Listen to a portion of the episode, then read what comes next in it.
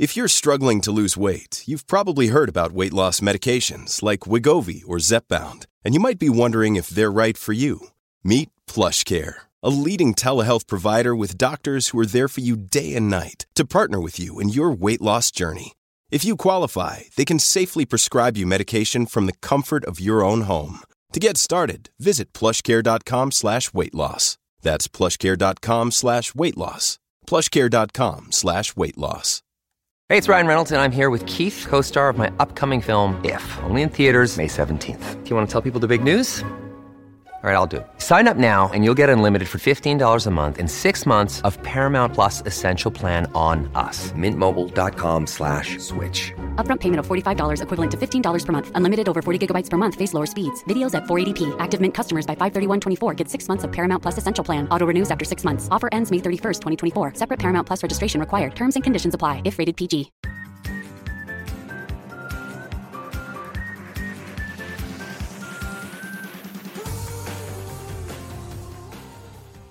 Hello and welcome to the One Short Podcast, the cricket podcast of the Sports Gazette. I'm Aayush, your host for today. And as usual, I've got the band with me, Toby and Michael. Toby, how are you? Yeah, excited, really excited. Should be a good podcast. Got some guests on later, which I'll tease there. But um, first video podcast as well, so it's exciting. Exciting times. Michael, thoughts on today? Excited? Yeah, excited to put uh, faces to names after, you know, what, 19 episodes, we're finally on camera. So, yeah, looking forward to it. As the guy said, today is our first video podcast. For those of you who listen to the podcast on Spotify or Apple Music or wherever you get your podcasts, you can head to the Sports Gazette website and on the Sports Gazette YouTube pages where, where you will see today's uh, video podcast. So, guys, another the special another reason that this special episode today is not just, of course, it's the first video podcast, but it's the second consecutive one short podcast where we're talking about women's cricket exclusively today. And today's focus is going to be the women's test that's coming up, India versus England, that's happening at the DY Patil Stadium in Navi Mumbai, starting tomorrow. Well, before we speak about it among ourselves, I'll ask Toby and Michael their thoughts on the test as well and on women's test cricket in general. We're first going to see what Nick Friend, who's a cricketer with the journalist, had to say uh, on this topic. You might remember Nick Friend from one of our previous episodes, and Sports Gazette's Evie Ashton spoke to Nick just earlier this week to get his thoughts on everything. First topic that I wanted to touch on with you today is just the lack of women's test cricket in general and to give listeners a bit of context to this debate. So it starts from the stats I've found there's been 288 women's test matches compared to 2000 over 2000 men's test matches and then there's not only that gender discrepancy but also within the teams in women's international cricket, there's huge inequalities. So like Australia played 26, and then you look at South Africa who played 13, Sri Lanka played one. So there's obviously that huge team discrepancy. Um, and then more stats, India have not hosted a test match since 2014. And the one on Thursday, yeah, pretty much eight, nine years. and that they played against South Africa in 2014. And then there's uh, from the ICC Future Tours program, there were seven tests announced between 2022 and 2025. So that only seven, which is not a lot. And it's only England, Australia, India, South Africa that are the ones with scheduled matches, leaving out a lot of countries. And England not, are not playing a test match in summer. So, with all of that in mind, all of that context, um, what are your thoughts on the situation? Should there be more test matches? Should there not be more test matches? What would that look like? Kind of where do you sit in this whole debate? Um, I, I can't see why, at the very least, there can't be a test in every. I think what women's cricket's got has done really well is create this multi, these multi-format series where there is context and relevance to everything, and actually within that, that there is definitely space for a test match in every multi-format series. And I think it is also probably true to say that there are that there are some cases where you'd be looking at a mismatch and perhaps it isn't worth, not say worthwhile, but you know how I know Sri Lanka won the T20 series, let's say in England last year, but what actually is the format got longer and they played the ODI series, it was extremely one-sided, and, and teams at different stages of development. You know, I, I don't necessarily think there is always a case for every series to uh, or every matchup to, to include a test, but but I can't see why in the marquee series of every Um, certainly every English summer, and certainly when England's, yeah, I guess talking for England, I guess Anglo-centric talking here, I can't see why there isn't the option for one. I mean, because I mean, on frankly, for no other reason that if you ask the players what they want, they want to play more Test cricket. I mean, Alice Davidson-Richards made a 100 on Test debut. When was it? 2022 against South Africa. Um, she wasn't picked for 2020. She wasn't picked for the Ashes Test, and she's not in the squad in India. It's very possible that she'll retire having played one Test, having batted once, and having made 107. Um, and you know, you look at that, and that would just never happen. That would just never happen in the men's game, and that's. And granted, these things are not necessarily comparable, you know, between between the men's game and the women's game, just because I guess the resource involved the I mean, sorry, the resource the men's game has had for a lot longer than the women's game. Um, but when Suzie Bates says that she would love to play a test match, it seems mental that someone who's given that much New Zealand cricket for almost two decades hasn't played one. Um, it seems mad that, um, as you said, as you said before, you know, India haven't hosted for ten years, uh, or coming up to ten years. New Zealand haven't played one since 2004. I think it's the same with Pakistan, same with West Indies. Um, obviously, and I guess I think Sri Lanka haven't played one this century. Um, and yeah, as you say, seven test matches and this future tours program was sort of sold as this like sign of progress because it was more than I think what was it four in the previous one. I want to say. Um, so I think frustratingly, as ever with women's game, it is. I can't remember. I, I can't remember who said this. It might have been. I don't want to say it was Tony Beaumont. It might not have been, but um, but too often the women's game are tiny gains presented as massive gains, um, and from, from four to seven, if it was four, I can't quite remember if it was, but it was fewer than seven, which is the main point. That is not some massive step up. England will play ordinarily at least six or seven a year. Um, sorry, England men will play at least six, six or seven a year. So, um, and yeah, as I say, if, if you speak to players, they love it. Um, they want to play more of it, and I'm sure we'll get to this in a bit. But like the, but it becomes much harder to get good at it if you're playing so sporadically. I mean, Heather Knight is a very good Test match cricketer, but she plays one a year, and she's talked before about how essentially that means when you go and play when you when you do have your get when you when you do get a game, you can't necessarily play the way that England want to play their cricket at the moment, which is aggressive, fearless, because you, you are desperate to play Test cricket. And you might have one game year game a year, which means you've got maximum two innings a year. And if you go in there and get caught mid off the ball trying to clear the field, then that is your that that might be your test not for for 2023. So, um, whereas you know it's much easier for England's men, for example, to play to play Bazball as it were, because if you fail today, you'll get another go in two days, and you'll get another go in you know a week down the line. It's a four match series or a five match series, and then you know and and you can you can develop your game and improve your game. Whereas at the moment, each one is played as an exhibition almost, and and every preview you sort of feel bad sitting there in a press conference asking the same old questions to whoever's put up about would you would you would you like to play more Test cricket? What um, what's it mean to, to, to play a Test here, and what's it mean to be you know play a Test you know there? Like it, it's it, you know you seem to go around in circles a bit with it, despite um, as I say, despite the will of the players being very much in favour of of playing more of it, because ultimately, particularly this era, well, I guess still this era, you've got a lot of players who grew up in an age before women's cricket was regularly televised, let's say, certainly, to, or, or, beyond televised, I guess, I guess certainly wasn't advertised or marketed in the same way as now, which means actually a lot of players grew up watching the England men of 2005, let's say. Um, if you grew up on 2005, you grew up on Test cricket, you grew up on that's what got you into the game. So you want to play it, whether you're male, female, 20, 40, whatever. Um, so that is the, yeah, that's it. I, have ram, I've probably I've probably answered more than one question there, but that's my my general thought is if the players want to do it and it objectively makes the game stronger, then it seems. And also when we have tests, we when we have tests that aren't rain affected anyway, they, they, tend to be really good games. I mean, the game the, the Ashes test this year was a good game of cricket. The previous Ashes test in uh, where was that Canberra was a fantastic game that England frankly should have won and then almost lost. Um, but part of the reason they lost that, they will say, is because they've got no frame of reference how to. I mean, England haven't won a test in a decade, um, but that doesn't mean they've lost 50 games. It means they've not won in. I'm going to throw another number out. I think it's seven. It could be nine. Um, but point being, they just not played very many.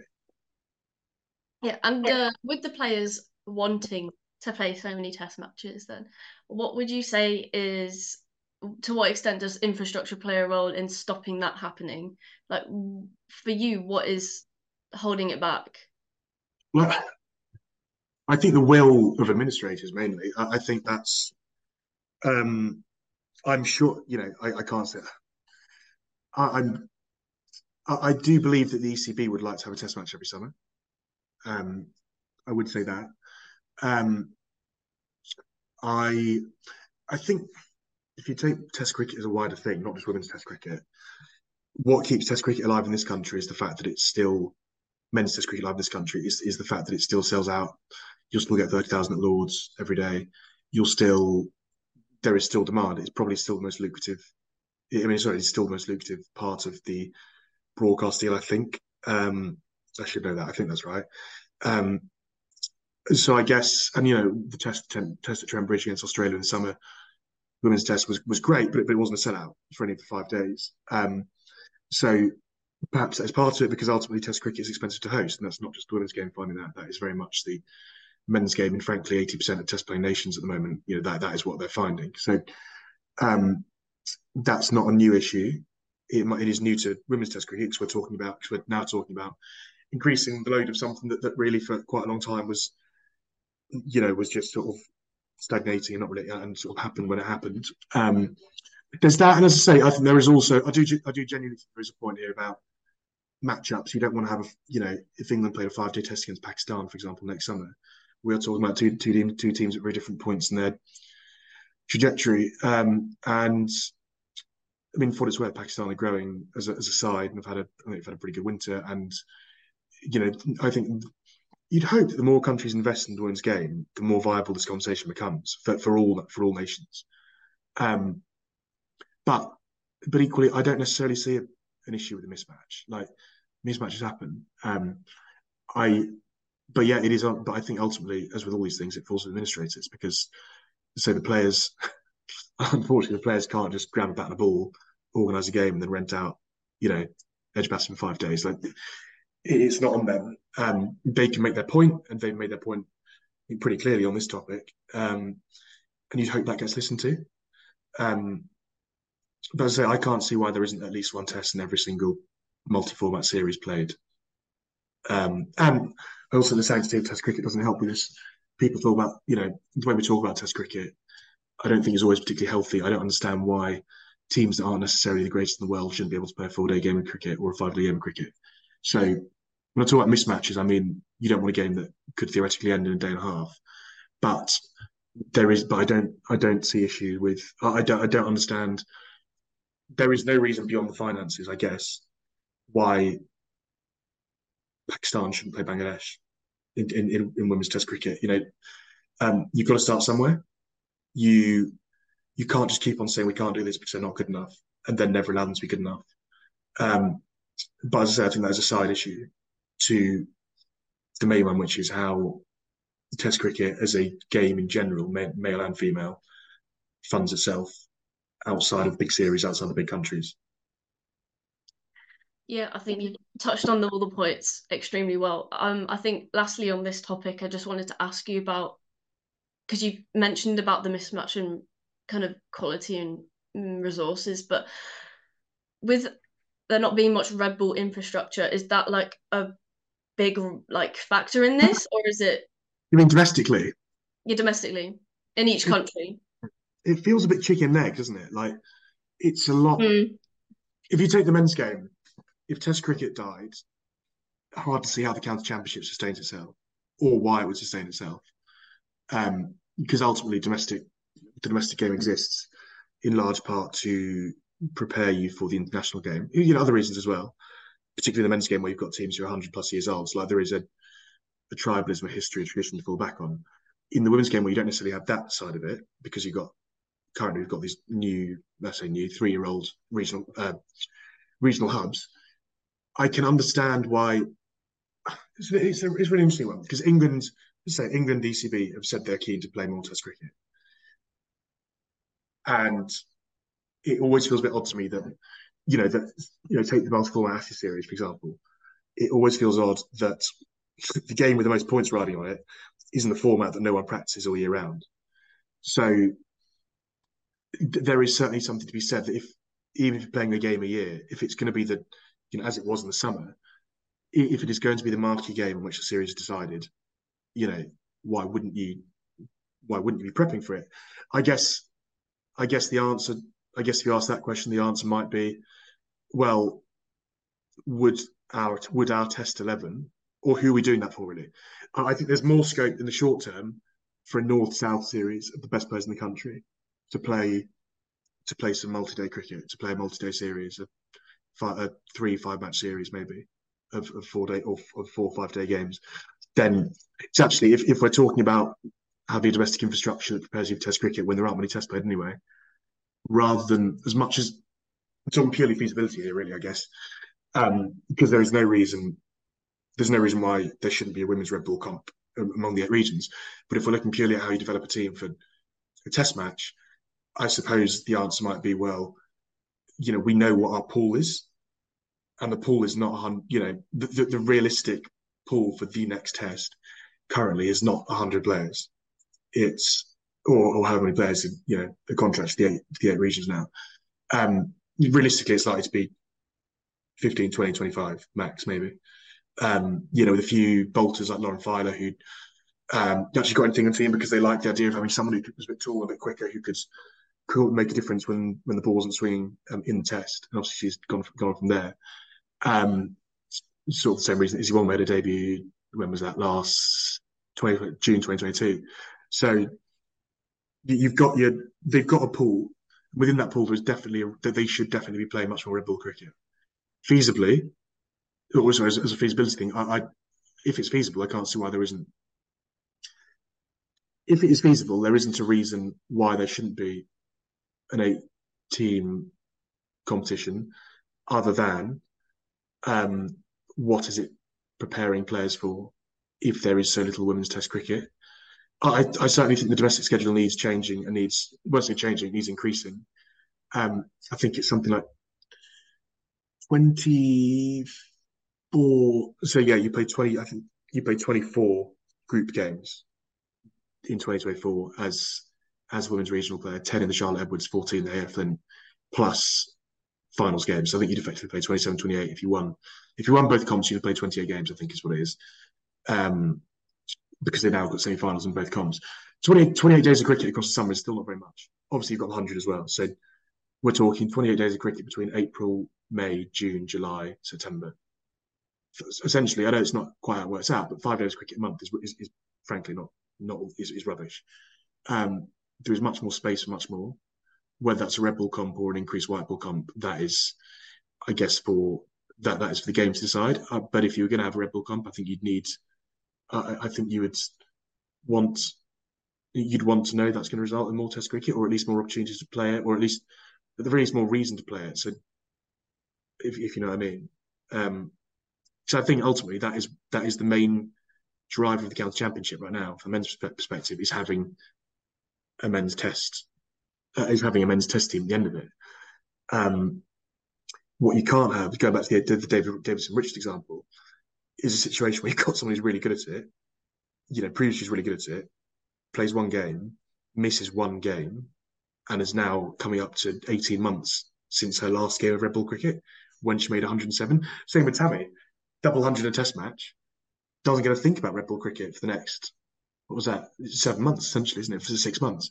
So the whole, I, I would be completely in favour. Um, which I hope I've made myself, which I hope I've made clear. Um, of yeah, of but it is a, it is chicken egg to a point. I can see, for example, why there isn't a. I can see why I'm gonna say this slightly blindly. I don't actually know if this is true, but I, am guessing there's no domestic red ball structure in Sri Lanka, for example, if you've not played a test match since 1998, you can sort of see why.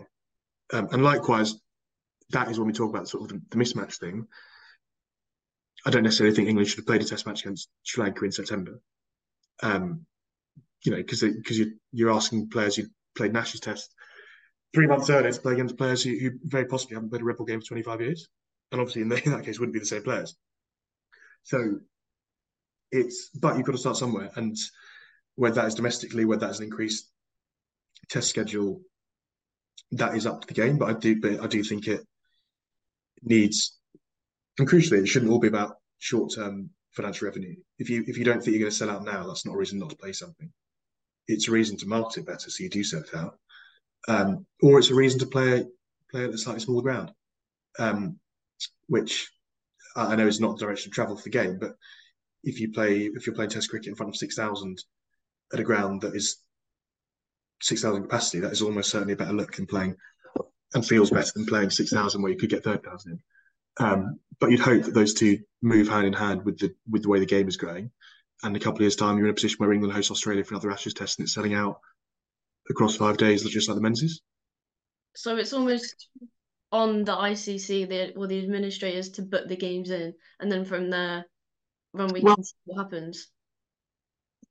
Yes, although, I, yeah, ICC. I mean, ICC, as ever, particularly the women's game, could always do more. should always do more. Um, but there is nothing to stop. There's nothing to stop national governing bodies arranging a test match within within their tour, as long as they're test, as long as they're full test nations. I guess that's the only, um, which they obviously are during in the context of the women's FTP.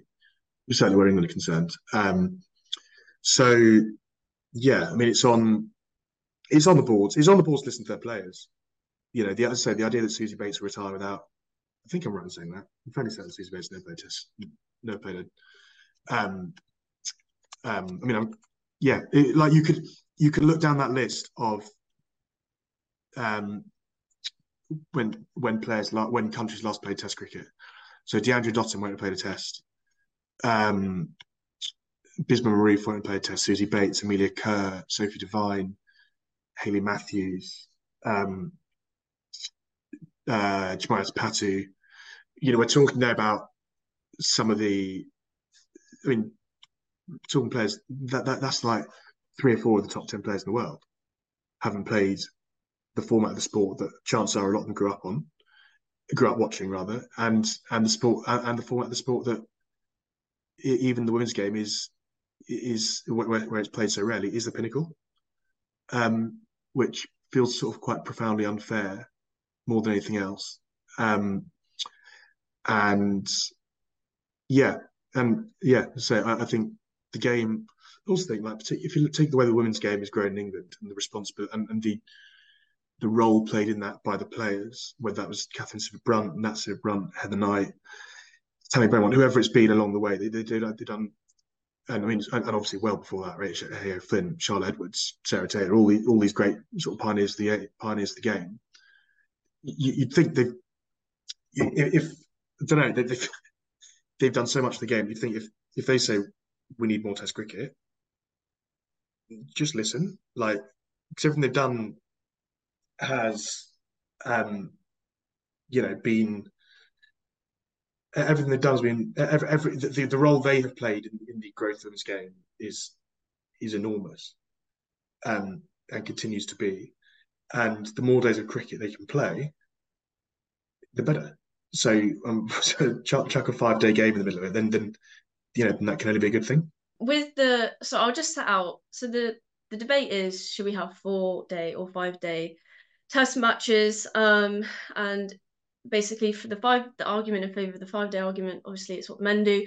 Um, the Ashes was the first women's test with play on all five days, and the quality of the cricket was insane. There was a great total of runs scored, and there was a good result, which proves that we need to see more five days and not draws. Um, and then other writers were saying that there was no need for sporting declarations to keep the match alive, and both play teams could like play their innings out to a natural conclusion. Um, and then the four day argument is more sure five day test matches can be thrilling but is there the infrastructure as we've talked about earlier and the standard that will deliver consistently and you could maybe instead have more test matches at four days between more teams and on more good surfaces so yeah, the question is, where do you sit in that debate, and is there any more you want to add? I've always just thought the four day argument is really weak. Like, you know, you sort of summed it up there. Like the the four day. I mean, the I've always I when I said earlier that England haven't won since 2014. It's not like they've gone and lost every time they played. You know, they I've been at, geez, I've been a very boring draw in 2019 when rain got in the way of a day and a half of it. So it was a four day game, essentially a two and a half day game at Taunton between England and Australia. Um, Australia needed a draw to win to retain the Ashes. So they did what any good team would do, and they didn't. They didn't make a sporting declaration. They they batted and batted and batted, batted England out of it. There was no there was no hope of result. There may well have been if that had gone five days. 2021 was Bristol against India, four day game. Uh, India blocked it out for a draw on the final day, some of which was rain affected. Um, used pitch, which was taken as a bit of an issue at the time, more optically, I think, than anything else. Actually, ironically, used pitch in a four day game is probably quite handy because it's the only way, you know, you, you if you have a really good batting batting streak for four days and you don't have, let's say, the extra pace of the men's game, when the ball goes flat, unless you've got a world class spinner, you shouldn't take many wickets. Um, and that's not just women's cricket; that's that's just the game in general. Um, that was a draw. That was a good game of cricket, but that but but that was a good game of cricket, if I remember correctly, partly because of how enterprising some of the play were. I think Sophia Dunkley batted brilliantly. Um, Shafali Verma in both innings went out and whacked it. Um, so there were individuals in both teams who who moved the game along. Remember Anya Shrubsole? Was it Shrubsole who belted it? Yeah, did she whack like 47, I think? Yeah, it was 47 off 33 balls. Um, I can't remember if it was her, but yeah, they that was a draw. Four days, 2022, South Africa. England would have won it. Um, last day rained all day at Taunton, um, with South Africa following on and a night watcher uh, Sekhukhune, I think it was, who was able to bat it out with, I want to say Marizanne. Actually, I don't know if it was Marizanne I think it was. Um, point being, you've got three games there that were all impacted by the weather. Um, the they're just they're, and they're just the home tests. I mean, four day test in the brilliant four day test in Australia was a, a rarity. It was also it was also born out of a declaration from Australia seven down, setting in setting in about two sixty to win. Um, in fact, two declarations from Australia.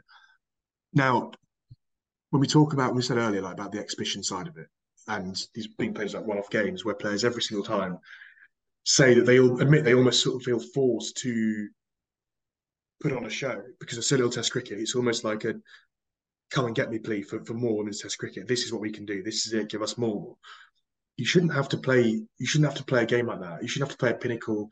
You shouldn't have to get play a game that's meant to be the pinnacle of the get pinnacle of the sport. At with that in the back of your mind, you know, oh shit, we've got to put on a good show for everyone, or else they won't give us another test. Part of that goes back. Part of that is the four day stuff.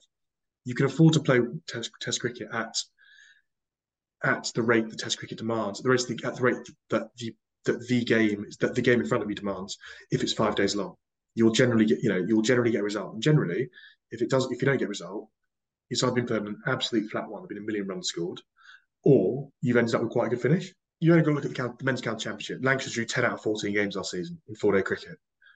They play 14 games. So there is, you know, draws are valuable. They, they add up over the course of the season. But a draw in a one off game, it doesn't do anything for anyone. What, why was it there otherwise? It doesn't impact the it doesn't impact the multi-format series in terms of the point structure. It doesn't, unless you added bonus points or something, which I don't think. Uh, you know, I'd, I'd, rather just have a game that you're more likely to get a win, a winner or a loser from. And if you get a draw after five days and both teams played really well, whereas at the moment it doesn't feel like God, it doesn't feel like you have to do an awful lot, particularly if the pitch is slow and dead and scoring becomes scoring quickly becomes quite tough. You don't have to do an awful lot to avoid defeat and and, and draw. Um, and yeah, I, I it it just seems re- a really straightforward argument. I, have never understood that. I don't even think there is a four day argument beyond beyond really cynical administration. Um, there, there's nothing about four day Test cricket, four day women's Test cricket that adds to the spectacle um, that couldn't exist with five days. But what you do get is almost every time when it's four days, particularly in England, you always get rain, and then you always end up essentially, you know, this is just journalists covering it, let alone a player. If you lose a day to rain, everyone there sort of knows what you know how this is going to end. You've got to play bloody well to to win a game in three days um, at any level, um, and the opposite have to play bloody badly. It only takes someone to, you know, um, pull the drawbridge up and and say over my dead body, and, and chances are you'll you know you get away with it. Whereas five day Test cricket, there is just less room for that, and and so there's not a sporting reason I don't think that. You know, and we may well see it in the next, in the next week with the, with this India Test. I don't know why it's gone to four days. I don't think it makes much sense. Um, and we'll get one. We'll get one or two one or two kinds of pitches. If it's really flat, it'll be a draw. And if it spins, it certainly won't be a draw. And if the two teams back like they back in the T20 series, probably won't need day three. Yeah, you've illustrated the situation perfectly. So yeah, I can't add anything. You've just covered it all, and like it, it's like a symptom of the problem, like the fact that we only talk about it when this happens, and then we just don't talk about it again for twelve months. But another day is here, and you're ready for it. What to wear? Check. Breakfast, lunch, and dinner? Check. Planning for what's next and how to save for it? That's where Bank of America can help. For your financial to-dos, Bank of America has experts ready to help get you closer to your goals. Get started at one of our local financial centers or 24-7 in our mobile banking app. Find a location near you at bankofamerica.com slash talk to us. What would you like the power to do? Mobile banking requires downloading the app and is only available for select devices. Message and data rates may apply. Bank of America and a member FDIC.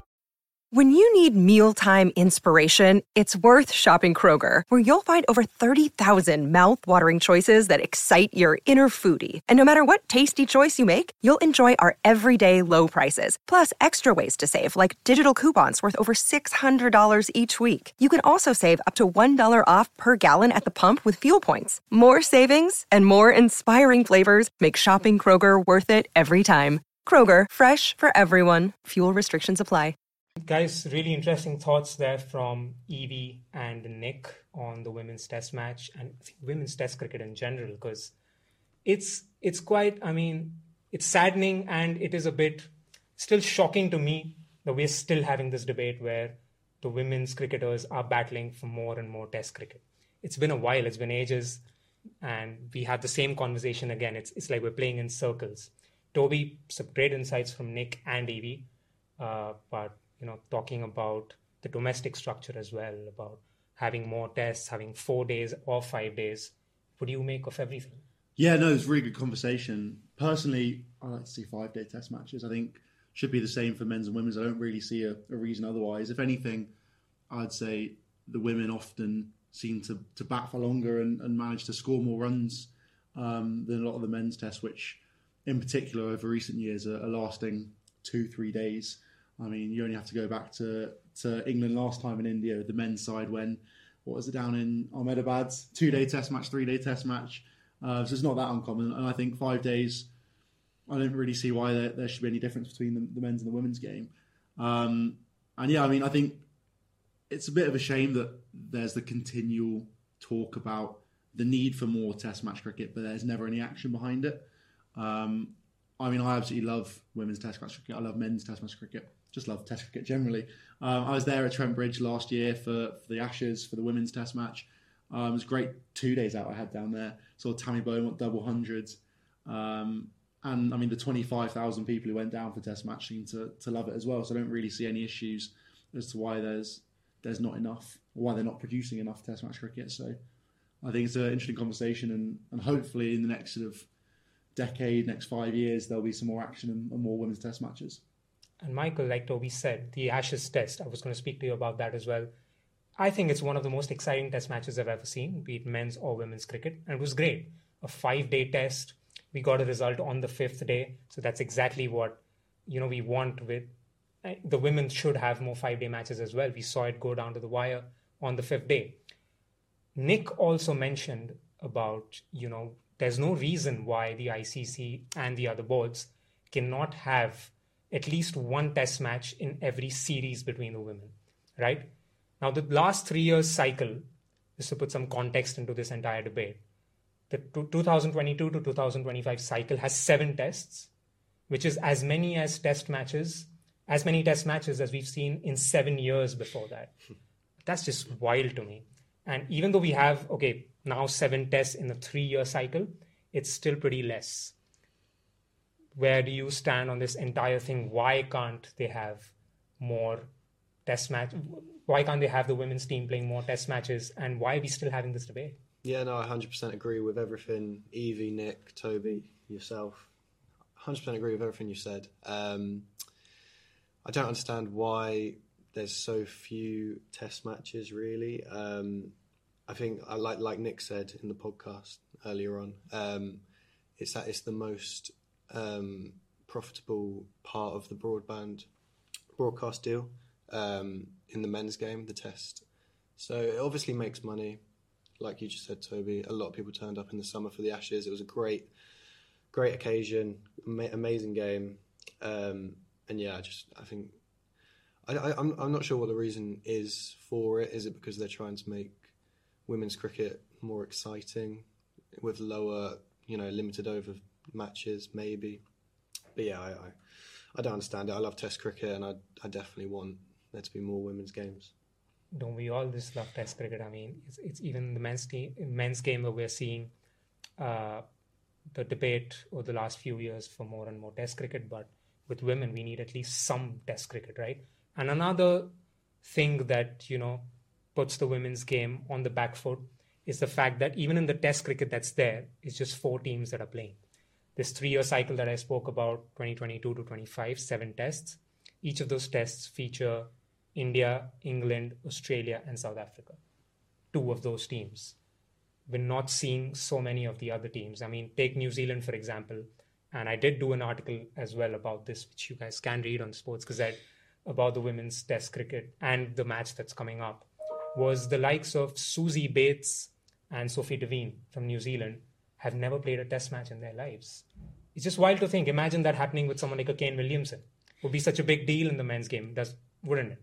So, yeah, I don't know. I mean, it's we keep going around in circles. I think even Nick spoke about that, where it the onus is on the administrators to have to kind of really take charge of this and get more and more women's tests. But uh, yeah, I think they summed it up pretty well in what they discussed as well, Nick and Evie. And let's just talk more about this test match specifically, India versus England.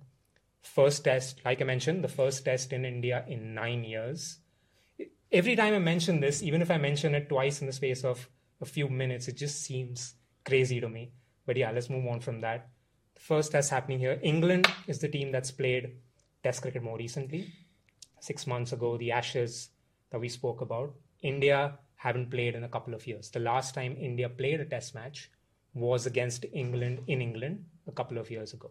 So, Toby, let me start with you on this one. Where do you what do you see happening in this test match? Because it's a big opportunity for England, given that they have more experience in test cricket and with more established players in the side as well, to get a really win that they would cherish for a long time. Yeah, I think it's quite a hard one to call, really. As you mentioned, England have played more recently, but I don't think that's actually saying that much or, or that useful to describe because it was six months ago when they last played a test match. I mean, under normal circumstances, if Tammy Beaumont came off a double hundred in the last test in sort of the men's format, you'd kind of think, oh yeah, she scored a double hundreds, you know, a few weeks ago or a couple of days ago, even if you're playing that that consistently. Whereas when it's six months, it doesn't really feel like the form can be carried on that easily. Um, so it's quite a hard one to call. You would think that the England would hopefully be better prepared just because they have a lot more experience. I mean, Harmanpreet Kaur, the Indian captain, has played three Test matches in a ten-year career, effectively, um, which just doesn't really seem to make much sense and, and shows that they're not going to be that, um, not necessarily going to know that well how to play a Test match. I mean, they obviously have, have watched a lot of Test cricket and, and have played a few games, but there there isn't that sort of natural ability almost. And a lot of the, the women's players for England will, will have the same kind of issues, I reckon. I mean, if you if you looked at I don't know a, a generic men's player after three Test matches, you're going to say they're, they're new to the game. They're still finding their way. They're, they're still trying to work out how best to, to play Test cricket. And it's the same for, for the majority of the women. I mean, Heather Knight's played 11 Test matches, I think, over her her 10 year, 15 year career, um, which is far and away the most, pretty much, I think, within within the um, within the sides. So it's hard to call either way. I think you would have to put England just ahead because they have played a bit more. I think they probably also have a better lineup as well. I think having Sophie Ecclestone in there could be a, a game changer. She's such a good bowler. Um, number one ODI bowler, number one T20 bowler for God knows how long now. Um, and probably going to be the number one test bowler if, if she can get a few wickets down in India, which you'd hope she would be able to. She would. I mean, if there's someone that you bank on playing in those conditions, it is Sophie Ecclestone. Michael, talking about Ecclestone, I mean, she came back after surgery. It was a bad injury that she caught at the 100, and then she was out for months, surgery. And she comes back, bowls in the T20 series that we just seen with India, as if she was never away. I mean, just coming, picking wickets for fun, helping England win the series 2 1. Do you think she's going to be the most important player given that we're playing in India, or someone like Nat Sciver-Brunt or Heather Knight? Yeah, I mean, uh, Ecclestone's probably the best bowler that England have. Uh, 10 wickets in the Ashes in the summer.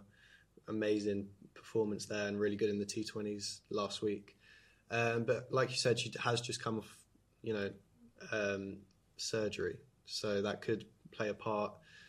Test cricket's more demanding. If, he, if she's bowling 40 plus overs, you know, that's going to uh, put a lot of strain on her. So, yeah, uh, I think pace might be a little bit more important. Um, there's actually a really uh, interesting article on, on BBC Sport um, looking at the games in the WPL and the uh, IPL uh, that were held at the uh, DY Patil yes. Stadium.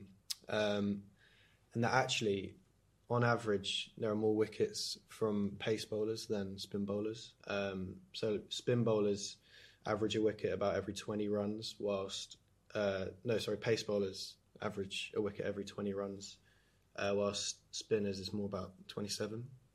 So, you know, in in the Test format, that could be quite interesting, and see Kate Cross leading England's attack. I think she could be maybe have a bigger impact than Ecclestone across the Test, but you know, Ecclestone's an amazing bowler, and I'm sure she'll have a massive impact as well. Um, and also, India's spin bowlers will probably have a lot of fun because England's batters aren't the best at playing against spin, but they have they've actually um, held a spin batting camp in Mumbai.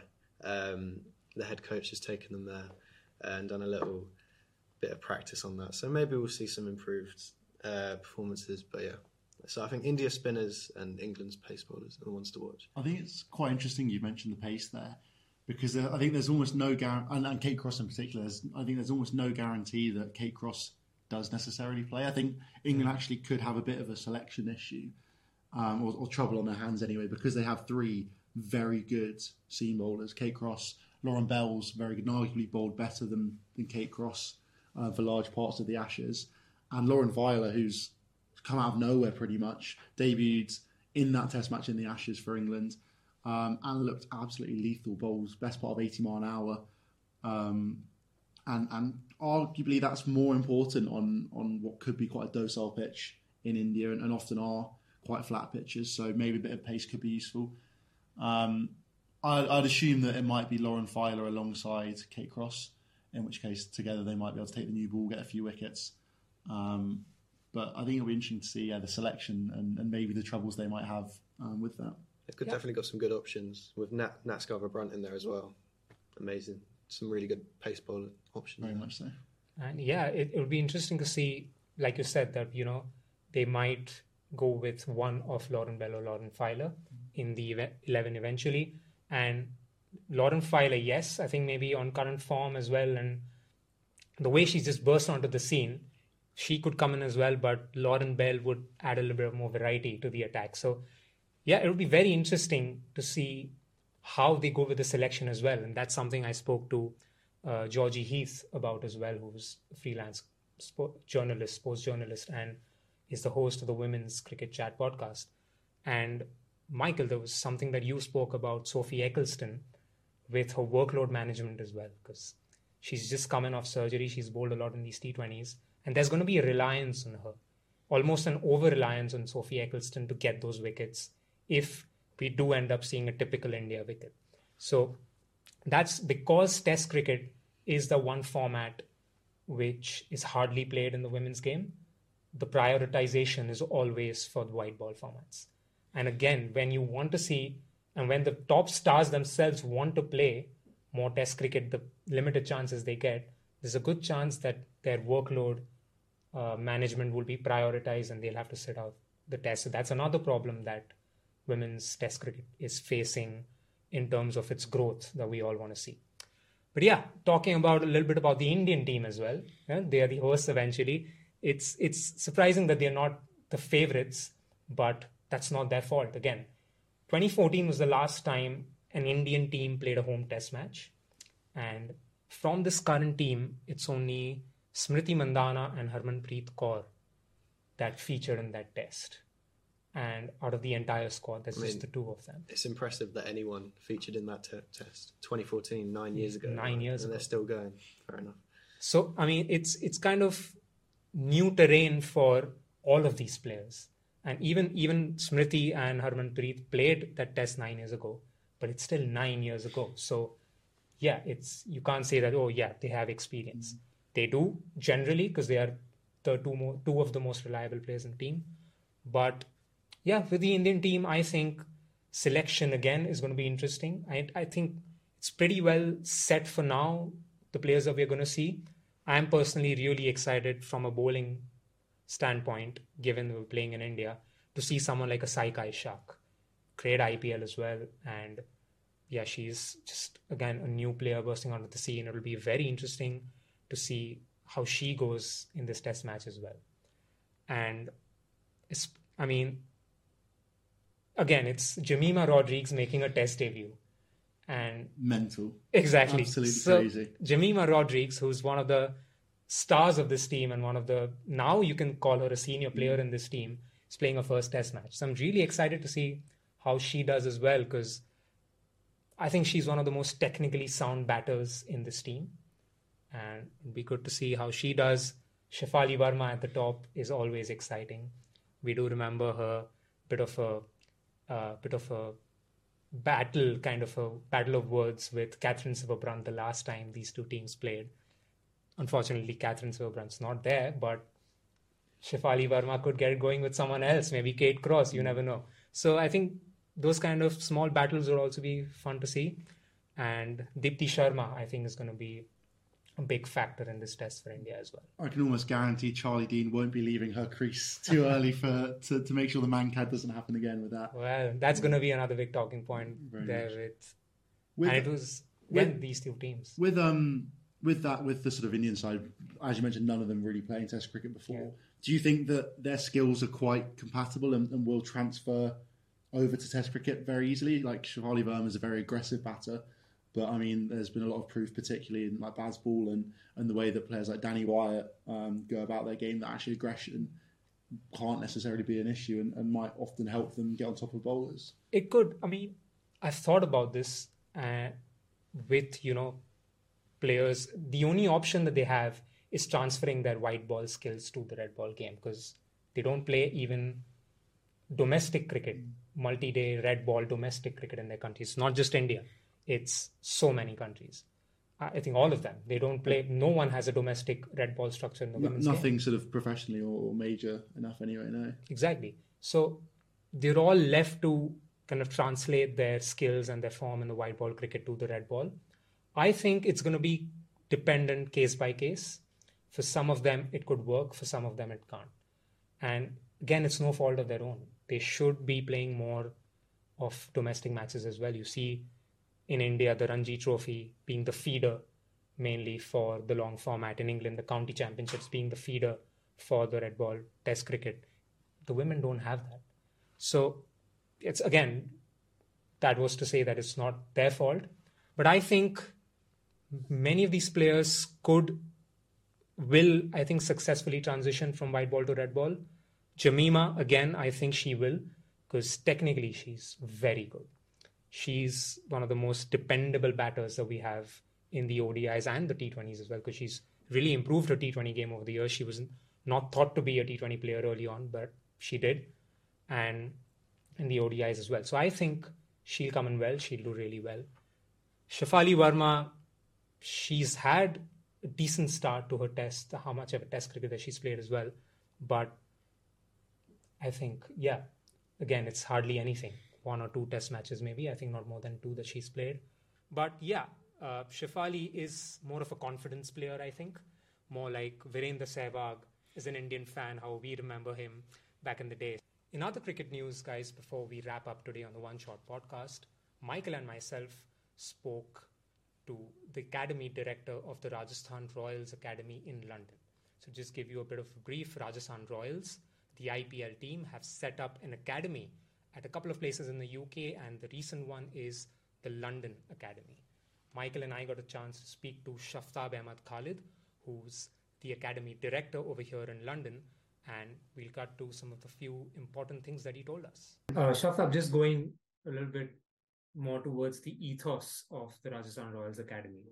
Uh, yeah. It's not just in the UK, but the RR has set up academies in different places in the world as well, not just moving from India, in other places as well. So, if you could just tell me a little bit more about the origins of the concept of having the academy and uh, what actually kickstarted this idea to kind of globalize, if I can say that. Look, I mean, obviously, it's it's a, it's, a, it's a massive, huge global brand. Rajasthan Royals, they were the first people who won, uh, who won the IPL, and obviously, since over a decade and so, you know, the cricket has evolved so much. You see many many international players are uh, you know going on to play for in IPL, and it's become a, such a global brand. Now, obviously, after that, effectively, then you know the franchise does look for having uh, academies where they provide that opportunity for uh, for young aspiring cricketers to come through their academies to be able to be a part of the uh, part of the actual franchise team. So they've they already have started in, in India and also then then that expanded in in Dubai and then that expanded in London as well. So so subsequently, you know, obviously at the aim and the ethos is to to have that platform, like which I mentioned before, uh, is to use the brand name and to uh, you know get the players in, especially with that having that coaching staff, which is the main thing which makes the core of it, to give you that opportunity, to give you that training program, to give you that have that coaches that who's who's going to actually help you to go further. That's the main thing. So, um, do you think that the academy is going to kind of have a good impact on young people from kind of less privileged backgrounds? I mean, I know cricket has got a bit of a reputation for being a rich kid sport in England. Um, do you think it that is, yeah. this academy can kind of change that?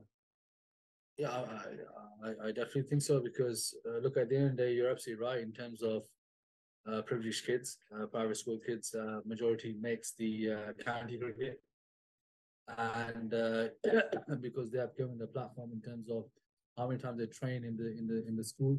Obviously, you get better and better, more training you do. Uh, but in terms of our uh, our way of Rajasthan Royals Academy in London, which has just been launched, is to provide uh, some kind of subsidiary for the uh, for around about five people in each age group, which we uh, which we have, you know, let people aware of um, the clubs and the parents. So especially those kids are very who's, who's not very privileged in terms of paying paying paying the fee once the training program starts. So yeah, so we have done that in terms of providing that, giving them that opportunity to come and train with us, and uh, you know upskill their uh, their talent. And and if they have got something, then then trying to push them back into county cricket or even further. Uh, thanks a lot, Shaftab, for your time. Michael, uh, I think it was a fun chat yesterday with Shaftab. Very, uh, I would say, interesting chat more than anything. What was your biggest takeaway from everything that the Rajasthan Royals Academy is doing in London and the UK. Yeah, it was, yeah, it was an interesting interview. Um, I think the best thing about the this academy is the work that they're doing for the underprivileged kids. Um, you know, moving away from the kind of reputation in England that it's kind of a posh kid sport, cricket. You know, um, giving them the opportunity that like a maybe it's not going to replicate the opportunity that kids from private schools have, but hopefully a similar kind of you know, well, they'll definitely have more of an opportunity um, to kind of try and make their way into county cricket or even franchise cricket, but that will be rare. Um, but yeah, it's definitely a good thing um, for young cricketers in England. I think we're going to see it more. We're going to see them expand to Yorkshire, Manchester, maybe even up north into Scotland. Um, so yeah, it's, it's, it was an interesting one, good chat, and uh, I've got an article out today um, on the Sports Gazette um, for the full interview. Um, so yeah, give that a read. Do give that a read, guys. It's up on the Sports Gazette along with the other content that we're doing. that was that from us on the One Short podcast today. We'll be coming back with more episodes very soon. Toby, Michael, thanks a lot for joining us. Cheers for having us. Another good, good first video episode done, which is uh, happy to be done with. Yeah, and we'll look to do more video episodes going forward. So stay tuned to the One Short podcast wherever you get your podcasts. And until next time, take care, guys, and we'll see you soon. Sports Social Podcast Network. With the Lucky Land slots, you can get lucky just about anywhere. This is your captain speaking. Uh, we've got clear runway and the weather's fine, but we're just going to circle up here a while and uh, get lucky.